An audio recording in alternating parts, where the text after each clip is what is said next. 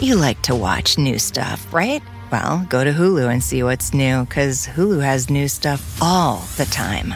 Like Vanderpump Villa, the new docudrama starring Lisa Vanderpump, where first class luxury meets world class drama. A new season of The Kardashians starring The Kardashians, of course, and Grand Cayman, Secrets in Paradise, the sizzling new reality show set in the tropical Caribbean.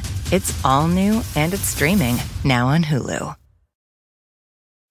When you need mealtime inspiration, it's worth shopping Kroger, where you'll find over 30,000 mouthwatering choices that excite your inner foodie. And no matter what tasty choice you make, you'll enjoy our everyday low prices, plus extra ways to save, like digital coupons worth over $600 each week. You can also save up to $1 off per gallon at the pump with fuel points. More savings and more inspiring flavors make shopping Kroger worth it every time. Kroger, fresh for everyone. Fuel restrictions apply. Grammar Girl here. A listener named Alex asked, quote, What's the history of the contraction in English usage? I just heard an interview with the Coen brothers about the movie True Grit. They pointed out that they were at pains to avoid the use of contractions for an authentic 1860s Western American setting. Unquote. The Coen brothers did say something like this. In a Newsweek interview, they were asked, quote, Did people actually not talk without contractions at that time? Unquote. And they answered, quote, We've been told that the language and all that formality is faithful to how people talked in the period. Unquote. Unfortunately, the Coen brothers were misinformed. Mark Liberman of the linguistics blog Language Log found that the original True Grit novel by Charles Portis contained both contracted and uncontracted forms. For comparison, however, Liberman looked at two other novels, including Tom Sawyer, published in 1876, and found that those novels were more likely to include contractions than True Grit. So there really is some contraction avoidance in the novel True Grit. Maybe Portis wrote that way for purposes of characterization, Liberman suggests. He also quoted a paper in the Journal of English Linguistics on the history of contractions with the word not. It said that they first appeared in writing at the beginning of the 17th century, increased during the 18th, and were more or less accepted by the 19th century. In fact, there were even contractions before the 1600s, but at that time they usually weren't indicated with an apostrophe because the apostrophe was still a recent invention. Going back more than a thousand years, Old English had a class of contracted verbs. For example, the verb seon, which meant to see, was a contraction of the earlier seohan. So contractions are not a recent development in English.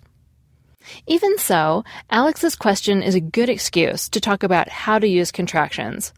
Here's a quick review of what we said about contractions in other episodes. You can find links to the full episodes on the website. In episode 201, we covered that most contentious of contractions, ain't. Our advice was, quote, in business, scholarly, and other formal writings, omit ain't, unless it's used in a direct quotation, and never go around saying it in general conversation, unless it's part of a joke or a well-known saying.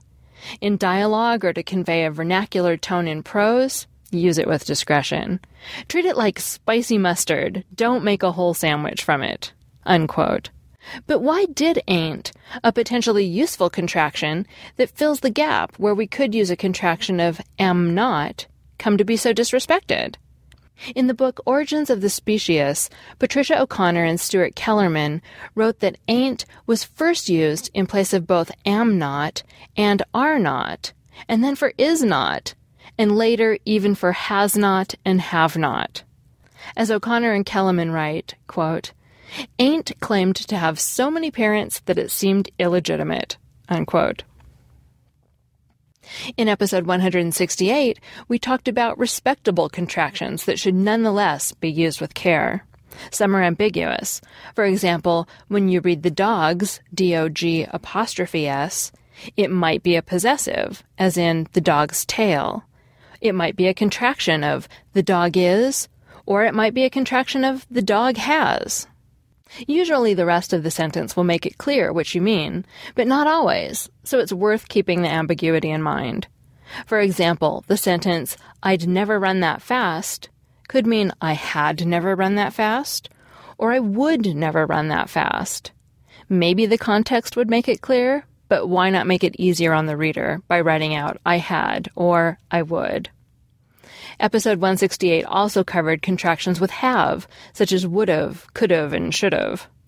Whether you write these as contractions or as two words, they still sound pretty much the same in everyday speech, so the contractions don't save any syllables. For that reason, our advice is to avoid them.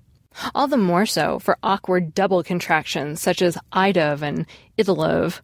By the way, for those listening instead of reading the transcript, that last mess of syllables was a contraction for it will have.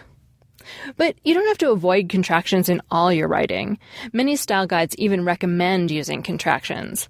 The Chicago Manual of Style says, quote, most types of writing benefit from the use of contractions.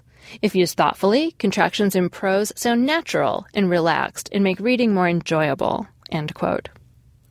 Bryan Garner's Modern American Usage advises, quote, The common fear is that using contractions will make your writing seem breezy. For most of us, though, that risk is nil.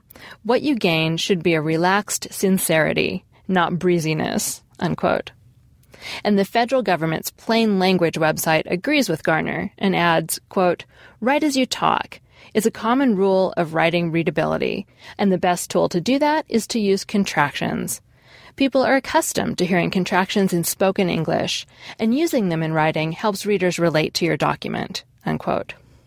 So, in short, use contractions in formal writing if it'll sound stranger to avoid them than to use them. If that advice sounds familiar, you might be remembering our episode on vulgar language, where we gave the same advice. Of course, you don't run the risk of offending your readers with contractions the way you would with swear words, but still, if you use any and all contractions just because you're allowed to, you risk sounding awkward and distracting your reader instead of making your writing easier to read, which was the whole point of using contractions in the first place. This podcast was written by Neal Whitman, who has a PhD in linguistics and blogs at literalminded.wordpress.com. And I'm Mignon Fogarty, author of Grammar Girl's Quick and Dirty Tips for Better Writing. That's all. Thanks for listening. Start clean with Clorox because Clorox delivers a powerful clean every time. Because messes happen. Because I got a charcoal mask. Great, because why would I put that on my face when I could drop it in my sink? This is what I get for multitasking. Ugh, why is charcoal so sticky? Hello? Hey, Janice. I am so sorry. I thought I was on mute. no, we don't need to reschedule. I'll just stay off camera. Ooh, yeah, that happens. So start clean with Clorox. Use Clorox products as directed. Sometimes it takes a different approach to help you unlock your true potential. With Capella University's game changing FlexPath learning format, you gain relevant skills you can apply to your career right away. Earn your degree from an accredited university and be confident in the quality of your education. Imagine your future differently at capella.edu. Capella University is accredited by the Higher Learning Commission. Learn more at capella.edu/accreditation.